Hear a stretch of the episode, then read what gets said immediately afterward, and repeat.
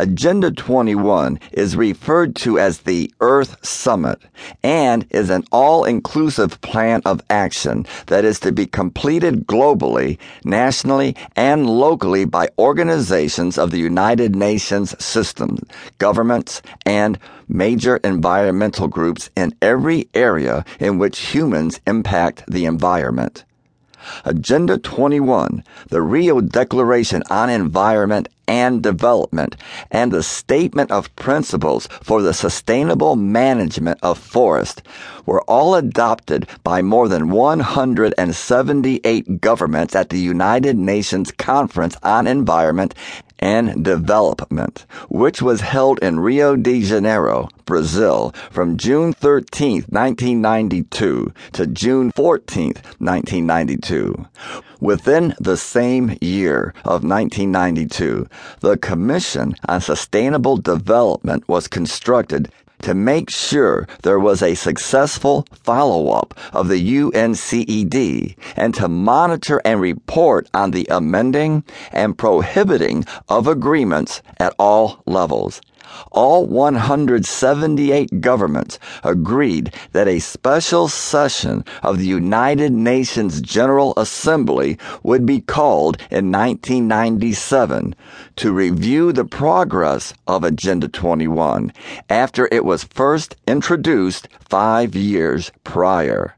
Agenda 21 was a topic thrown around like a hot potato between these 178 until it was affirmed at the World Summit in 2002 held in South Africa. Now you know about the government, organizations, and a brief history of how Agenda 21 first came about. But we still need to discuss what Agenda 21 consists of. Some politics see Agenda 21 is rather a big plan to improve nature. Agenda 21 doesn't just involve nature, but also includes plans of action in regards to poverty, hunger, ill health, illiteracy, as well as the continuing deterioration of the ecosystem. Agenda 21 will only succeed the contingency of integration on both environmental and developmental concerns is carried out through the plan. Agenda 21 also suggests plans to fulfill basic needs, improving living standards for everyone, and better protected and properly maintained ecosystems.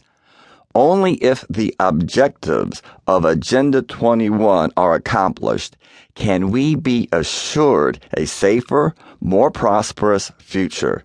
No nation can achieve this alone, however.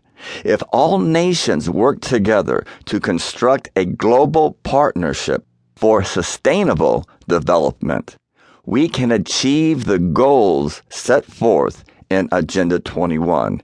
Agenda 21 can be most favorable to politicians as it concentrates on fixing the current urgent problems. While these problems are being fixed, Agenda 21 also introduces plans to prepare and or prevent future problems.